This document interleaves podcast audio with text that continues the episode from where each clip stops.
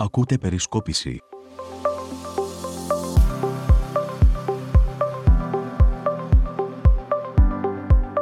Γεια χαράς σε όλους, καλώς ορίσατε στο πρώτο podcast της Συμμαθίας, στο podcast της περισκόπησης με το νι και με το σίγμα, στο οποίο ακούτε σχόλια για την τρέχουσα επικαιρότητα. Σε αυτό το podcast μιλάμε για θέματα που μας κίνησαν το ενδιαφέρον, μας κίνησαν την περιέργεια. Να πω ότι είναι το πρώτο επεισόδιο του τρίτου κύκλου, πιάσαμε Σεπτέμβριο του 2021. Να πω επίσης ότι φτάνουμε στις συσκευές σας μέσα από διάφορες πλατφόρμες και το YouTube. Και στα μικρόφωνα είναι ο Νίκος ο Μπουρσκέλης, αυτός είναι το Νίκη, ο Σίμος ο Τάμογλου, εγώ είμαι το Σίγμα και σήμερα έχουμε να πούμε πολλά. Νίκο, δεν, τι να πούμε, καλό χειμώνα. Τολμάς και μιλάς για καλό χειμώνα; Κοίτα να δεις. Εμείς ακόμα, για μας ακόμα είναι καλοκαίρι και θα είναι καλοκαίρι. Ε, δίστανται οι απόψεις γιατί κάποιοι λένε ότι ο Αύγουστος έχει μόνο 31 μέρες. Δηλαδή να τα ξεχάσουμε τα 52 Αυγούστου και τα 57 Αυγούστου. Αυτά θα τα ξεχάσουμε. Ενώ κάποιοι άλλοι λένε κεφάλια μέσα γιατί ο χειμώνα έρχεται δύσκολος είναι και τελείωσε. Πάει το καλοκαιράκι, μας έφυγε. Εσύ δεν ξέρω ποια σχολής είσαι. Δεν υπάρχει τέτοιο θέμα. Το καλοκαίρι κρατάει ακόμα και θα κρατήσει ακόμα αρκετό καιρό. Τρελό ελληνικό καλοκαίρι. Α, αυτό είναι. Τι γίνεται, πολλά πράγματα έτσι. Δηλαδή, σταματήσαμε 15-20 μέρες να κάνουμε podcast και ε, έχει γίνει χαμός. Ω συνέπεια των φυσικών καταστροφών, ειδικά στην Εύβοια, στην Αττική και ξανά στην Αττική, κάηκαν εκεί τα βίλια, δεν ξέρω τι.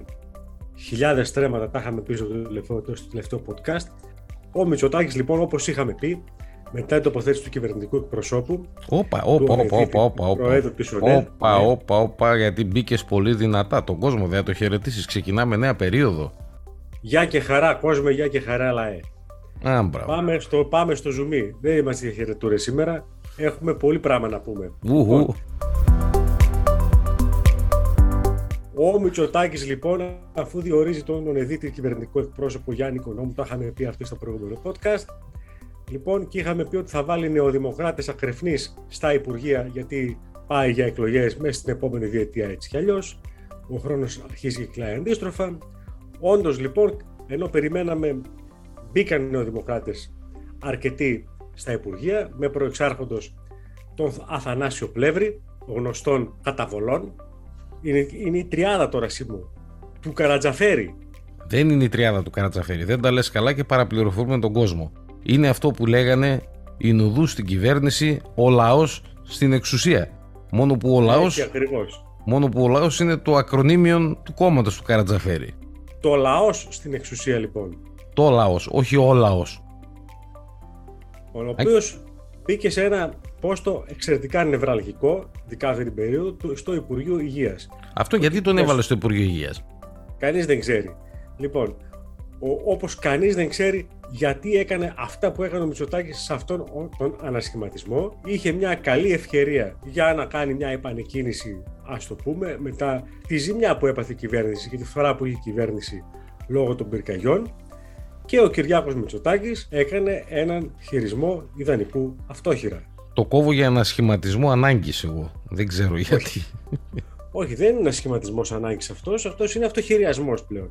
Διότι ε, βάζει έναν άνθρωπο γνωστών ακροδεξιών αισθημάτων και μη μου πείτε όχι στο Υπουργείο Υγείας σε έναν εναλλαγικό πόστο. Εντάξει, το καταλαβαίνουμε όλοι ότι ο Κικίλια κουράστηκε δύο χρόνια και σε αυτό το πόστο, σε αυτές τις συνθήκες, ήταν κάτι το πάρα πολύ δύσκολο και ψυχοφθόρο. Αντικαθιστά, βγαίνοντας και λέγοντας ε, με non-paper του Μαξίμου, αντικαθιστά το Χρυσοχοίδη και το Χαρδαλιά κατ' ουσίαν, λέγοντας ότι επειδή δεχόμασταν πειρά από δεξιά και από αριστερά, τους αντικαθιστώ. Ναι, ρε, χάσαμε και, τον δεύτερο ημαθιώτη της κυβέρνησης. Δηλαδή τώρα είμαστε με έναν μόνο. Πρώην ημαθιώτη. Πρώην ημαθιώτη, εντάξει. Με καταγωγή από την ημαθία τέλος πάντων. Με καταγωγή. Τους διώχνει αυτούς τους δύο γιατί για να πλέον το, μάλμα, το μάρμαρο για τις ε, πυρκαγιές. Αυτό όμως η, η εκδίωση ειδικά του Χρυσοχοίδη έφερε μεγάλη ένταση, πρέπει να σου πω, στους οπαδούς, όχι της Νέας Δημοκρατίας, στους οπαδούς του Μητσοτάκη του ίδιου, που προέρχονται κυρίως από το χώρο της κέντρο αριστεράς. Είναι γιατί περιμένανε... Και έφερε ρήξη στις σχέσεις του Μητσοτάκη με τους οπαδούς αυτούς. Κράτησε το αυτό. Κράτησε το γιατί έρχονται εκλογές στο κίνημα αλλαγής. Πάμε παρακάτω. Ενδιαφέρουσα και γίνεται το μεγάλο φάουλ, το μεγάλο πέρδεμα, ο μεγάλος χαμός με τον πρώην Υπουργό ε, Εθνικής Άμυνας του ΣΥΡΙΖΑ, τον Αποστολάκη, με τον οποίο έχει γίνει ένας κακός χαμός, ο οποίος αρχικά απεδέχθη τη θέση του Υπουργού Πολιτικής Προστασίας, στη συνέχεια αφού ανακοινώθηκε είπε ότι δεν την αποδέχεται γιατί είπε ο άνθρωπος αυτός ότι εγώ είχα ζητήσει από τον Πρωθυπουργό και από την κυβέρνηση να υπάρξει συνένεση του ΣΥΡΙΖΑ και του κινήματος αλλαγής και βγήκε μόλις ανακοινώθηκε η τοποθέτησή του, βγήκε ο ΣΥΡΙΖΑ και τον χαρακτήρισε αποστάτη και αμέσως μετά ο κ. Αποστολάκης είπε ότι δεν αποδέχομαι τη θέση. Πράγματα πραγματικά πρωτοφανή, μεγάλο φιάσκο για την κυβέρνηση και για τον Πρωθυπουργό προσωπικά. Το χειρότερο διόλων κατά τη γνώμη μου είναι ότι η θέση παρέμεινε όχι απλά δεν υπάρχει Υπουργός Πολιτικής Προστασίας, που είπε ο Μητσοτάκης ότι θα ιδρυθεί Υπουργείο Πολιτικής Προστασίας, αλλά δεν υπάρχει καν υπουργός στη θέση αυτή, δεν υφίσταται καν η θέση αυτή. Εντάξει, είναι ο Θεοδωρικάκος υποτίθεται και έχει αναλάβει τα, τα ενία της πολιτικής προστασίας τώρα ο γραμματέας. Ο γραμματέας, ναι. Πάντως ο ανασχηματισμός, κατά τη γνώμη μου, ήταν μεγάλο πλήγμα για τον Πρωθυπουργό προσωπικά, για το κύριο του Πρωθυπουργού προσωπικά, για το πρόσωπό του. Και έχω την εντύπωση μου ότι προκύπτει πολιτικό συμπέρασμα από αυτήν την ιστορία, ότι είναι η πρώτη φορά στην διετή διακυβέρνηση του Κυριάκου Μητσοτάκη που ράγισε η εικόνα της παντοδυναμίας του, του Μητσοτάκη. Του Μητσοτάκη. Ε, όχι της Νέας δεν... Δημοκρατίας. Όχι της Νέας Δημοκρατίας. Αυτά να τα ξεκαθαρίσουμε, ναι. Βεβαίως. Είναι άλλο ο Μητσοτάκης και άλλο η Νέα Δημοκρατία αυτή τη στιγμή. Λοιπόν, ε, ράγισε η εικόνα του. Βέβαια έχει το αβαντάζ ο άνθρωπος, το τεράστιο αβαντάζ, έτσι, ότι απέναντί του έχει δύο κουτσά άλογα, ε, το Τζίμπρα και την Γεννηματά, να τα πούμε όπως είναι αληθινά τα πράγματα, οπότε κοιμάται ήσυχος. Ε, βέβαια στην πολιτική ποτέ μην κοιμάσαι ήσυχος, αλλά ήταν το πρώτο ράγισμα στο γυαλί της εικόνας του, της παντοδυναμίας του. Είναι το φαβορή φυσικά για να κερδίσει ακόμα και έτσι τις επόμενες εκλογές είναι τεράστιο φαβορή. Εντάξει, ε, άμα δεν έχεις απέναντι, άμα έχεις απέναντι τον Αστραχάν, θα κερδίσεις, ρε φίλε. Είναι λογικό αυτό. Αλλά, εν πάση περιπτώσει, ράγισε η εικόνα της παντοδυναμία του. Να ρωτήσω κάτι εγώ. Όλη αυτή η ιστορία του ανασχηματισμού σου δίνει την εντύπωση ότι η Νέα Δημοκρατία πάσχει από πάγκο; Όχι. Που για μένα δεν πάσχει, έτσι. Όχι. Έχει κανένα στελέχη η Νέα Δημοκρατία. Κοίταξε να δεις. Κατά βάση την κοινοβουλευτική δημοκρατία, οι κυβερνήσεις, όπως πολύ καλά ξέρεις, αποτελούνται από στελέχη του κυβερνώντος κόμματος. Αυτό σταμάτησε να υφίσταται τα τελευταία χρόνια, τη δεκαετία των μνημονίων, όπου ε, ειδικά ο ΣΥΡΙΖΑ, η κυβέρνηση του ΣΥΡΙΖΑ, το 2015 και μετά, αυτό που πολύ ωραία είπε ο Τσίπρας για τον πρώην συνεργάτη του, ότι αν πας στη Νέα Δημοκρατία ως υπουργός θα είσαι αποστάτης, αυτό να θυμίσουμε ότι ο Τσίπρας το έκανε κατά κόρον. Ε, καλά, εντάξει, κοίταξε. Ο ΣΥΡΙΖΑ όταν ήταν να αναλάβει το 2015 δεν είχε πάγκο, μην τρελαθούμε. Δύο-τρεις ανθρώπους είχε που είχαν κυβερνητική εμπειρία και όλοι οι υπόλοιποι ήταν άλλα λόγια να αγαπιόμαστε. Αυτά να τα, να τα λέμε. Άρα, Αλλά η Νέα Δημοκρατία μετά από τόσα χρόνια ναι, νομίζω ότι έχει με... πάγκο, έχει αξιόλογα στελέχη. Ποιος; Η Νέα Δημοκρατία μετά από τόσα χρόνια, 40 πόσα χρόνια τώρα είναι ένα κόμμα. Τι να σου πω, να σου πω, να σου πω το εξής, να σου πω τη γνώμη μου. Το αν έχει αξιόλογα στελέχη θα φανεί στο πεδίο της μάχης θα πρέπει να μπουν για να κρυθούν. Οι, οι άνθρωποι αυτοί έχουν εκλεγεί βουλευτές από το λαό με το κόμμα της του Νέας Δημοκρατίας και θα πρέπει να μπουν σε θέση ευθύνης για να κρυθούν. Ναι. Δεν νοείται δηλαδή να, να πας να ψωνίσεις από άλλο κόμμα. Ακόμα και υπό την έννοια, όπως είπε ο Μητσοτάκης, ότι θέλουμε συνένεση γιατί το ζήτησε ο Τσίπρας και άλλα κάτι τέτοια ευτράπελα. Ε, καλά, εντάξει. Τώρα. είναι ευτράπελα. Διότι ο Μητσοτάκης στην προκειμένη περίπτωση σκέφτηκε κουτοπώνυρα είπε το εξής. Κοίταξε να δεις, φυσικές καταστροφές τα έχουμε και στο μέλλον. Άρα, ας βάλουμε έναν υπερκομματικό, μάλιστα προερχόμενο από τον ΣΥΡΙΖΑ Υπουργό. Να μην την πληρώσω εγώ την ύφη. Να μην την πληρώσω εγώ την ύφη και η κυβέρνησή μου, να την πληρώσει αυτός. Δεν πέρασαν αυτά στο Τζίπρα και καλώς δεν πέρασαν. Χοντρό φάουλ αυτό με τον Αποστολάκη. Χοντρό φάουλ επίσης για τον ίδιο και την κυβέρνησή του, κυρίως για τον ίδιο, η απομάκρυνση, Μητσοτα... η απομάκρυνση του Σοχοίδη. Και είπα γιατί. Χάσαμε λοιπόν και τον Χρυσοχοίδη, χάσαμε και τον Αποστολάκη. Να δούμε τι θα γίνει. Χαρδαλιάς λέει στο άμυνας. Ναι, στο άμυνας, αν θυμάμαι καλά. Ναι, Χαρδαλιά στο Υφυπουργείο Άμυνας. Λογική μετακίνηση, θα έλεγα. Ο άνθρωπος έπαθε έφερμα πριν από ε, λίγε μέρες. Έπρεπε να πάει κάπου και όλας να ηρεμήσει. Ε, το βρίσκω απολύτω λογικό. Λογικό, λογικότατο, ναι. το πω και έτσι. Εντάξει, και λογικό και δεν μπορούσε για να τον βγάλει έξω γιατί του βγάλε και πολλές δύσκολες καταστάσεις ο Χαρδαλιάς. Γιατί ενώ όλοι θα έπρεπε να δείχνουν Μητσοτάκι, κάποιοι δείχνανε με το δάχτυλο και επέμεναν να δείχνουν μόνο Χαρδαλιά. Κατά τη γνώμη μου, αν θες να την ακούσεις και πέστε να με φάτε, ε, για μένα συνώνυμο της πολιτικής προστασίας στην Ελλάδα είναι ο Χαρδαλιάς. Πέστε να με φάτε. Αυτό να μάθαμε. Πριν το Χαρδαλιά, πολιτική προστασία στην Ελλάδα υπήρχε ούτε κατόνομα. Αυτά ήταν τα περί της, ε, του ανασχηματισμού. Ναι, αυτά είναι τα μηνύματα της, τοπικής, της κεντρικής πολιτικής σκηνής. Ο Πρωθυπουργός ανεβαίνει Θεσσαλονίκη στη ΔΕΘ. Φαίνεται ότι κρατάει μικρό καλάθι οικονομικό. Ε, δεν υπάρχει φράγκο, ρε φίλε. Δεν υπάρχει σάλιο. Τέλος. Αυτά είναι, αυτά είναι λογικά. Αυτό είναι, είναι τελειωμένη υπόθεση. Έρχεται, έρχεται δύσκολος χειμώνας και θα δούμε τι θα ανακοινώσει στην Διεθνή Έκθεση Θεσσαλονίκης. Αυτά από μένα όσον αφορά την, τοπική, την κεντρική, είδες, η γλώσσα ελανθάνουσα θέλει να πάω στην τοπική πολιτική σκηνή. Θα πάμε στην τοπική, θα πάμε, μην αγχώνεσαι, θα πάμε. Θα πάμε και στην τοπική. και πριν τη διακοπή. Το είχα υποσχεθεί πριν τη διακοπή. Βλέπεις ότι κάποια πράγματα γίνανε, κάποια πράγματα τα γράψαμε στην περισκόπηση, βγήκανε μετά από δύο-τρεις μέρες. Πριν να πάμε στον τοπικό ανασχηματισμό, να πούμε δύο πραγματάκια μόνο για τον εμβολιασμό, επειδή τα πράγματα δεν ξέρω αν αρχίζουν και στρώνουν ή όχι. Να πω εγώ ότι οι συνδικαλιστές έχουν αρχίσει το θέμα και το βλέπουν τελείως στραβά. Πιο στραβά δεν μπορούσαν να το δούνε. Προφανώς γιατί είναι ανίκανοι και είναι ανίκανοι να ξεχωρίσουν κάποια πράγματα. Δεν ξέρω αν θες να πεις κάτι, εγώ πάντως θέλω να πω κάτι σε αυτό το θέμα πάνω. Κοίταξε, αυτό που γίνεται, ε, τη θέση μας, τουλάχιστον προσωπική μου θέση για τους πολιτικούς εμβολιασμούς την έχω εκφράσει. Ειδικά για τους ε, υγειονομικούς, έτσι. Και όταν λέω υγειονομικούς, για να ξεκαθαρίζω κάτι, ε, δεν βάζω στο ίδιο καλάθι εγώ το διοικητικό προσωπικό των νοσοκομείων, που έχετε μέσα σε πολλή επαφή με τον κόσμο, αλλά εγώ δεν το θεωρώ υγειονομικό προσωπικό. Εγώ υγειονομικό προσωπικό σήμερα θεωρώ τους γιατρούς, τους νοσηλευτές, τους τραυματιοφορείς. Ναι. Αυτούς. Τώρα, ο λογιστής στο νοσοκομείο στη Βέρεια, τι επαφή έχει με μένα που είμαι λοιπόν, ασθενής; Ακριβώς. Εγώ δεν το θεωρώ. Έχει επαφή με κόσμο, αλλά όχι πολύ. Λοιπόν, επαφή με τους συναδέλφους του. Δεν έχει. Αυτός για κατά τη γνώμη μου δεν αποτελεί υγειονομικό προσωπικό όμως. Το υγειονομικό προσωπικό είναι αυτό που σου είπα. Το, η συντηρητική πλειοψηφία λοιπόν των γιατρών έχει εμβολιαστεί. Στους ε, νοσηλευτές και τα μετοφορεί έχουμε ένα περίπου 75-80% από ό,τι φαίνεται. Υπάρχει έλλειμμα. Υπάρχει θέμα εκεί πέρα. Υπάρχει ένα έλλειμμα, θα πρέπει να είναι λίγο καλύτερα τα πράγματα, σαφώς. Και βέβαια έχετε υποεδίν από πίσω και δυναμητεί τα πράγματα με άθλιες κινήσεις, με άθλιες δηλώσεις ε, και άθλιες εκδηλώσεις. Κατά τη γνώμη μου. Λοιπόν, το είχα πει και πριν 20 μέρες. Το ξέραμε ότι θα συμβούν αυτά. Τα άκουσα να κάνει και στο παρελθόν οι εργατοπατέρες, οι συνδικαλισταράδες ε, στον υγειονομικό χώρο. Ναι, να ήταν μόνο υγειονομικός χώρος, τέλος πάντων. Και δεν έχουν προσφέρει όλα τα χρόνια απολύτως τίποτα σε πληροφορώ. Ξαναλέω εγώ, να ήταν μόνο υγειονομικός χώρος. Δεν είναι μόνο αυτός. Έχει πράγμα. Εγώ πάντως έχω αρχίσει και τρελαίνομαι γιατί τι γίνεται. Αυτοί γενικά οι συνδικαλιστές και ειδικά οι υγειονομικοί έχουν αρχίσει και μπερδεύονται και έχουν αρχίσει και μπερδεύουν την υποχρεωτικότητα του εμβολιασμού αν θα πρέπει να υπάρχει ή όχι με το πέναλτι το οποίο να το πω εισαγωγικά πληρώνει ο κάθε εργαζόμενος που δεν θέλει να κάνει το εμβόλιο.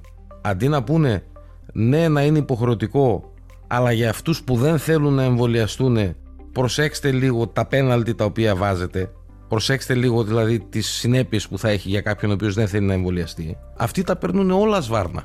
Η αντίδραση στην υποχρεωτικότητα του εμβολιασμού, κατά τη γνώμη μου, είναι ο φερεντζέ του αντιβολιαστή. Α μην κρυβόμαστε πίσω από το δάχτυλό μας. Αυτό που λες για τα πέναλτι. Πρέπει να υπάρχουν κάποιες ποινές. Ένας είπε το εξής ωραίο. Πάρ τους λέει και για ποινή, βάλτε στα τμήματα COVID να δουλέψουν. Ανεμβολίας τους, όπως είναι. Ναι, ναι. Ε, θα, θα φουλάρει μετά το σύμπαν, ρε φίλε. Θα γεμίσει, θα γεμίσει κόσμο μετά. Θα φρακάρει, θα, φρακάρουν, θα φρακάρουν τα πάντα. Αυτό ποινή είναι. Ποινή δεν το λες, μετάταξη το λες. Ευχαριστώ πως θες. Εξαιρετικά. Γιατί το θέμα όσο πάει και χειροτερεύει. Γιατί άμα κοιτάμε καθημερινά, και εγώ το προτρέπω αυτό, εγώ τους φίλους που μας ακούνε τους προτρέπω να το κάνουν, τους λέω να κοιτάνε καθημερινά τις ανακοινώσεις, να μην βλέπουν τίποτε άλλο να βλέπουν μόνο τον αριθμό αυτών οι οποίοι είναι διασωληνωμένοι. Ο οποίος τσούκου τσούκου τσούκου τσούκου τσιμπάει, ανεβαίνει. Πέντε κάθε μέρα, δύο κάθε μέρα, ανεβαίνει όμως. Ωραία καλό μου παιδί, 47 νεκρούς φτάσαμε. Και είναι 1 Σεπτεμβρίου. Το 47 να σου πω κάτι, θα μπορέσω, θα, θα, σου πω αυτό το οποίο είναι το ακραίο που λένε. Α, πεθαίνει κάποιος, ας πούμε, από κάτι άλλο και του χρόνου είναι COVID. Μην τους κοιτάτε. δεν μπορώ να πω. Ναι, αυτό σου λέω. Μην τους κοιτάτε έτσι. Το ξέρω, γι' αυτό το λέω.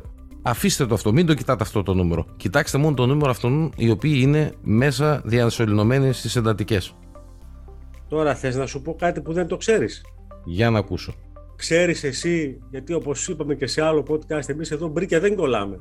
Ξέρεις εσύ ότι το εμβόλιο περιέχει την ουσία μέσα λουσιφερίνη; Α, ναι, από πέρσι. Πέρσι είχε βγει αυτή η ουσία. Δεν ξέρω ποιος την είχε ανακαλύψει, ποιος επιστήμον, αλλά είχε βγει πέρσι αυτή η ουσία, ναι. Εσύ ξέρεις το άλλο. Η οποία σου βάζει το διάολο μέσα. Φυσικά. Εσύ ξέρεις ακόμα το άλλο ότι σε κοπέλα το DNA του ιού, ιού με γιώτα, από το εμβόλιο γονιμοποίησε ο Άριό της και έμεινε έγκυος. Αν, ανεμογκάστρι. Το ξέρεις, το ήξερες αυτό εσύ; Ξαναρωτάω. Ανεμογκάστρι.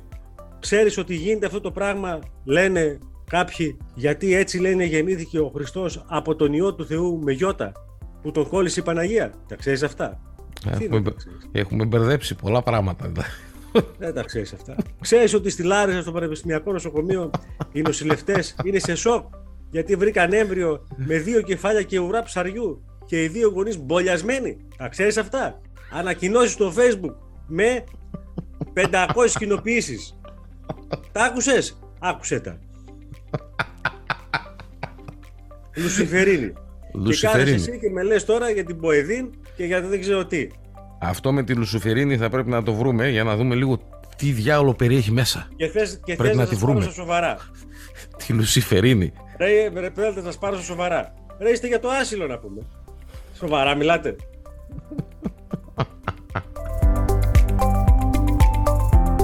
Αυτά και με την πανδημία. Δεν είναι να συζητάς τίποτα άλλο, έτσι, άστο, δεν είναι να συζητάς, ε, είναι να συζητάς τέτοια για την πανδημία γιατί δεν άλλο πια έχει ξεφύγει το θέμα εντελώς, δεν το συζητάμε. Πάμε σε κάτι άλλο, πιο σοβαρό από αυτά που συζητούσαμε για την πανδημία και αναφέρομαι στις, ε, δεν θα σου πω ακόμα για τα τοπικά, τοπικά στο τέλος.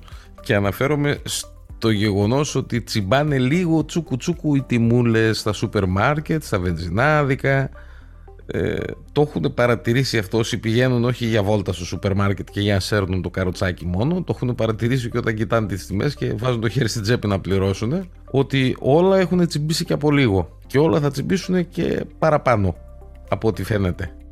Εξήγησε μου λίγο κάτι, γιατί υπάρχουν μεγάλες αυξήσεις στο ρεύμα. Αυτό θα σου το πω, αυτό είναι πολύ εύκολο να σου το πω γιατί μας το είπε ο τέτοιος, ο υπουργός.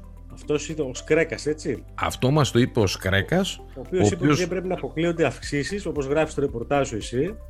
Δεν πρέπει να αποκλείονται αυξήσεις και ότι όλο αυτό οφείλεται στο ότι υπάρχουν αυξήσεις τόσο στο φυσικό αέριο όσο και στα τέλη για την εκπομπή διοξιδίου του άνθρακα. Τι, τι σχέση έχει το φυσικό αέριο με το ρεύμα; Ε, δεν ξέρω, είμαι άσχετο, ρωτάω έτσι. Ρωτάω ειλικρινώς, δεν το ξέρω. Πρώτο χαίρομαι που διαβάζεις περισκόπηση γιατί βλέπω ότι είσαι μέσα στα πράγματα. Δεύτερο... Καλά, τώρα, άμα δεν ε, ευλογήσουμε το σπίτι μας, θα παίζαμε φλακώσει. Ορθόν. Δεύτερον, το φυσικό αέριο, εντάξει, το χρησιμοποιούν πάρα πολύ ως καύσιμο στην, ε, στις μονάδες της ΔΕΗ. Αντί δηλαδή για πετρέλαιο, ας πούμε, οι τουρμπίνες και είναι φυσικό αέριο, οι γεννήτριες, πώς να το πω. Και ακρίβει το φυσικό αέριο; Ακρίβει, λέει, το φυσικό αέριο και ακρίβει άρα και ε, η κιλοβατόρα. Όπως επίσης λέει, ακρίβηναν και τα τέλη για την εκπομπή του διοξιδίου του άνθρακα διεθνώς. Πολύ περίεργα πράγματα. Η μεγάλη πλάκα, ξέρεις ποια είναι, ότι έχουν αρχίσει και τσιμπάνε όλα αν πας στο σούπερ μάρκετ δηλαδή, τσιμπάνε τα πάντα, από καθαριστικά μέχρι το ένα μέχρι το άλλο. Πήγα σε σούπερ μάρκετ στην Αλεξάνδρεια πριν από 4-5 μέρες. Ήθελα να φάω ένα ροδάκινο, ρε παιδί μου. Γύρισα από τις διακόπε και γουστάριζα να φάω ένα ροδάκινο. Δεν μπορούσα να βρω τον φίλο μας το Θόδωρο για να του πω: Στείλε μου, ξέρω εγώ, ένα κουβά ροδάκινα και λέω: Θα πάρω από το σούπερ μάρκετ. 2,5 ευρώ, αδερφέ, το ροδάκινο. Αλλά το ροδάκινο καλύτερα φά, καλύτερα πάρει να φάσει μια μπριτζόλα. Είναι είδος πολυτελείας. 2,5 ευρώ το κιλό, έπαθα πλάκα. Έπαθα πλάκα. Και έχουμε λοιπόν ανατιμισούλε μπόλικες, έτσι. Και στη ΔΕΗ, η ΔΕΗ θα τσιμπήσει πολύ, όλοι λένε για 50%. Ξέρεις, άμα τσιμπήσει 50% η ΔΕΗ θα γίνει κόλαση. Γιατί το ένα θα φέρει το άλλο και μετά θα αρχίσουν οι πάντες να μετακυλίουν το κόστος στον κόσμο. Κατά τα άλλα η κυβέρνηση κάθεται και ασχολείται ας πούμε με το αν θα μειωθεί το ασφάλιστρο του εργαζόμενου ή το αν θα πάρει 13 ευρώ και μάλιστα το 2022 αύξηση ο εργαζόμενος. Το ότι πέφτει η αγοραστική δύναμη όλων μας δεν ενδιαφέρει κανέναν τους. Κανέναν τους όμως. Ούτε το Τζίπρα, ούτε το Μητσοτάκι, ούτε κανέναν. Δεν έχω ακούσει να γίνει κάποια συζήτηση στη Βουλή για αυτό το θέμα. Όπως επίσης να μην περιμένουμε φυσικά από τη Νέα Δημοκρατία κάτι, γιατί η Νέα Δημοκρατία είναι πάντα υπέρ αυτής της λογικής η οποία λέει ότι οι αγορές θα βρουν την ισορροπία τους. Δεν έχω να προσθέσω κάτι. Ήταν πολύ πλήρης η ανάλυση σου. Αυτά. Να κλείσουμε; Πάμε στα τοπικά. Διότι ένα σχηματισμό δεν έχουμε μόνο από το Μητσοτάκι, έχουμε και από τον Γυρίνη. Να μην κλείσουμε δηλαδή. Περιμένουμε να μας πεις. Δεν θα κλείσουμε. Λοιπόν, κοίτα. Το ρεπορτάζ τρέχει. Και όταν λέω τρέχει πραγματικά, δηλαδή ακόμη για τι διακοπές, έτυχε να συναντήσω κάποιον ε, εδώ του τοπικού πολιτικού στερεώματος έτυχε να το συναντήσω τα είπαμε λίγο τι να σου πω; Ο Γκυρίνης πρέπει να αλλάξει αντιδημάρχους και πρέπει να τους αλλάξει πρέπει. Δεν είναι υποχρεωμένος μπορεί να τους κρατήσει αν θέλει και λίγες μέρες παραπάνω έτσι. Υποτίθεται ότι οι αντιδήμαρχοι αλλάζουν, θα πρέπει να αλλάξουν στις 4 Σεπτεμβρίου. Γιατί η περίοδος ε, για την οποία τους έχει ορίσει είναι μέχρι τις 4 Σεπτεμβρίου του 2021 γίνεται ο κακός χαμός και το λέω έχοντας πλήρη αίσθηση αυτού που λέω το έγραψα πριν από 2-3 μέρες στην περισκόπηση και το είχα γράψει με τρόπο τέτοιο που τον κατάλαβαν πολύ και εννοώ ότι σήμερα γράφτηκε και σε site της περιοχής το τι έγινε στην παράταξη, στην, στη συνεδρίαση να το πω έτσι, στη συνάντηση της παράταξης του Αργύρου του Πανταζόπουλου όπου λοιπόν. όλοι ξαφνικά θέλουν να γίνουν αντιδήμαρχοι Διαβάζω από αυτό που λέει στο δημοσίευμα στο Αλεξάνδρα Γιδάση. Ξεκαθα... Συναντιέται, λέει, η παράταξη του κ. Πανταζόπουλου. Ξεκαθαρίστηκε, λέει, εξ αρχής που η συνεργασία της παράταξης με την παράταξη του Γυρίνη συνεχίζεται. Στο ερώτημα ποιοι επιθυμούν να είναι αντιδήμαρχοι, πώς είναι οι σύμβουλοι του, του Αργύριου, 8, 9. Δεν θυμάμαι, 8 πρέπει 7. να είναι. 8, 8 πρέπει να είναι, 8, δεν θυμάμαι ακριβώς. Οι αντιδήμαρχοι πόσοι είναι, 5 συν 2 άμεστε 7. Και 3 είναι τα νομικά πρόσωπα. Ε, άπαντες πλην του Γιώργου Ματζόλα είπαν πως θέλουν να είναι. Εγώ θα, πω, εγώ θα πω άπαντες είπαν πως θέλουν να είναι. Άπαντες; Εγώ θα πω άπαντες. Άκου το επόμενο. Βασικά, να το πω αλλιώς, μισό μισό λεπτό, να το διατυπώσω αλλιώς. Εγώ θα πω άπαντες θέλουν να είναι. Δεν το λέω ότι το είπαν να είναι. Πληροφορίες λέει εδώ αναφέρουν πως ο Σάκης Πούγκας, λέω εγώ μόνιμος αντιδήμαρχος Αλεξάνδρειας πλην της τετραετίας, την πενταετίας 14-19, αναφέρω πως ο Σάκης Κούγκα εξέφρασε την άποψη πως θα είναι αντιδήμαρχος τετραετίας. Όταν δε ένα συνάδελφός του λένε επίσης πληροφορίες, είπε ότι θέλω κι εγώ να είμαι, του είπε ο Σάκης ο Κούγκα, έτσι είναι πληροφορίες τουλάχιστον, ότι καλά δεν τρέπεσαι εσύ να θες να είσαι αντιδήμαρχος. Γιατρός πράγμα. Ψάξτε να, βρείτε, ψάξτε να βρείτε το γιατρό. Τι γελάς. Τι να κάνω; Αυτή είναι η κατάσταση. Τι να κάνω, πες μου. Δεν μπορώ να κάνω και πολλά. Ξαναλέω και, και λέει το ρεπορτάζ στο τέλος, αναμενόμενο επίσης από τους γνωρίζοντε από πολιτική, πως και μόνο η περίπτωση αντικατάστασης του Σάκη Κούγκα από τη θέση του θα έφερε την παρέτησή του. Μωρέ, τι μας λες, αν μου πείτε τα χρόνια που είναι ο Κούγκας αντιδήμαρχο ένα πράγμα που έχει προσφέρει στον τόπο, εγώ θα βγω και θα πω μπράβο δημόσια. Ένα. Όχι δεύτερο, ένα. Διαβάζω από αυτά που γράφτηκα στην περισκόπηση πριν από τρεις μέρες πριν τη συνεδρίαση. Γιατί ξαναλέω, η περισκόψη μιλάει με πολύ κόσμο. Με πάρα πολύ κόσμο. Διαβάζω. Ο ορισμός αντιδημάρχων από άλλη παράταξη δεν είναι κάτι που απόκειται μόνο στη θέληση των δημάρχων. Του ορισμού προηγείται έγκριση από την άλλη παράταξη των προσώπων που θα χρησιμοποιηθούν. Και σε παρένθεση γράφουμε και υπάρχουν θεματάκια, αυτό κρατήστε το. Τα θεματάκια βγήκανε εγώ θα σου πω ότι θα βγουν και άλλα θεματάκια. Δεν θα μείνουμε μόνο εδώ. Αυτό είναι σίγουρο. Αυτό είναι το μόνο σίγουρο. Δεν το συζητάμε. Επίσης θα σου πω ότι αναταράξεις στην όλη ιστορία θα προκληθούν και αλλού. Όχι μόνο στην παράταξη του Αργύρι του Πανταζόπουλου. Τη στιγμή, αυτή... μπορεί να προκληθούν εσύ μου... Τη στιγμή αυτή δεν μπορώ να σου πω τίποτε περισσότερο. Καταλαβαίνεις. Καλά. Εσύ με πεις θα πω εγώ. Θα κάνω την εκτίμηση εγώ. Εγώ δεν έχω πληροφορίες. Εγώ έχω γι' αυτό σου λέω δεν, δεν είναι εκτίμηση, θα είναι τέτοιο. Τη στιγμή δεν μπορώ να σου πω περισσότερα. Εγώ απλά σου λέω ότι αναταράξει θα δημιουργηθούν. Εγώ θα, κάνω, εγώ θα κάνω εκτίμηση. Μπορώ, μου επιτρέπεις; Σαφώς. Εγώ κάνω εκτίμηση ότι τουλάχιστον από μία ακόμα παράταξη ο Παναγιώτης Γκερίνη μπορεί να πάρει ένα ακόμα στέλεχο. Τουλάχιστον από μία παράταξη ακόμα. Λέει του Πανταζόπουλου. Εγώ θα πλειοδοτήσω και θα πω δύο στελέχη. Οπότε η εκτίμησή σου πες ότι δεν είναι εκτίμηση. Εγώ δεν έχω πληροφόρηση επειδή δεν ασχολούμαι και με το θέμα. Εγώ επειδή έχω, γι' αυτό το λέω. Εγώ σου λέω για δύο στελέχη. Για ε, δεν χρειάζεται να έχω πληροφόρηση. Εγώ πάντως αυτό που βλέπω είναι ότι ο Κυρίνη έχει δύσκολο έργο. Δύσκολο έργο υπό την έννοια το ότι ε, πλέον θα πρέπει να, να δει τι θα κάνει. Θα πρέπει να δει τι θα κάνει. Επίσης, μιλώντας για τα τοπικά, να πούμε κάτι το οποίο ε, μου το μετέφεραν άνθρωποι οι οποίοι ασχολούνται ενεργά, ενεργότατα με την τοπική αυτοδιοίκηση, έτσι. Μέσα στο καλοκαίρι υπήρχε υποψήφιος δήμαρχος, γνωστός ότι θέλει να θέσει υποψηφιότητα Τώρα με τι φόντα θα θέσει υποψηφιότητα αυτό είναι άλλο ζήτημα. Άλλη τάξη ζήτημα θα το εξετάσουμε αργότερα. Άρχισε λοιπόν να κάνει τηλεφωνήματα αυτός ο φερόμενος ως υποψήφιος. Τώρα στο κεφάλι του φερόμενος. Το σμπρώχνουν άλλοι. Εγώ πιστεύω στο κεφάλι του φερόμενος. Ε, και άρχισε να κάνει τηλεφωνήματα λοιπόν και να τους λέει: Κατεβαίνω, ελάτε. Κοινή συνισταμένη όλων αυτών των τηλεφωνημάτων μία. Οι αποδέκτες των τηλεφωνημάτων στο παρελθόν ή ακόμη και πιο πρόσφατα είχαν κάποιες διαφωνίες και μάλιστα δημόσιες διαφωνίες με τον Κυρίνη. Ο οποίος Κυρίνη, έτσι όπως είναι τα πράγματα τώρα, σήμερα, είναι στην καλύτερη θέση από όλους. Εγώ δεν μπορώ να πω κάτι για το ρεπορτάζ σου, είναι πάντα έγκυρο. Απλά εγώ θα σου πω την εκτίμηση, όχι η είδηση, την εκτίμηση που θα κάνω, όπως έκανα και πριν, χωρίς να έχω βέβαια επαφή με το ζήτημα άμεση, αλλά εντάξει, μπορώ να κάνω μια εκτίμηση αυτή τη στιγμή, ότι ο Γκυρίνης θα έχει απέναντι του πολύ ισχυρό αντίπαλο. Αυτό όσον αφορά το μέλλον. Εγώ μίλησα όσον αφορά το παρόν. Και πίστεψέ με ειλικρινά σου λέω, βλέπω τον Κυρίνη αν τα πράγματα συνεχίσουν έτσι, αν τα πράγματα μείνουν όπως έχουν τώρα, εγώ τον Κυρίνη το βλέπω να βγαίνει από την πρώτη Κυριακή. 43 συν 1, 43% συν 1 ψήφι είναι. Σε διαβεβαιώ ότι τα πράγματα δεν θα είναι έτσι. Λέω, αν μείνουν έτσι. Δεν θα μείνουν έτσι.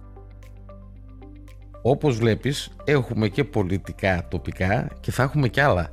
Όσο θα μπαίνει το φθινόπωρο, τόσο θα έχουμε κι άλλα, να ξέρεις.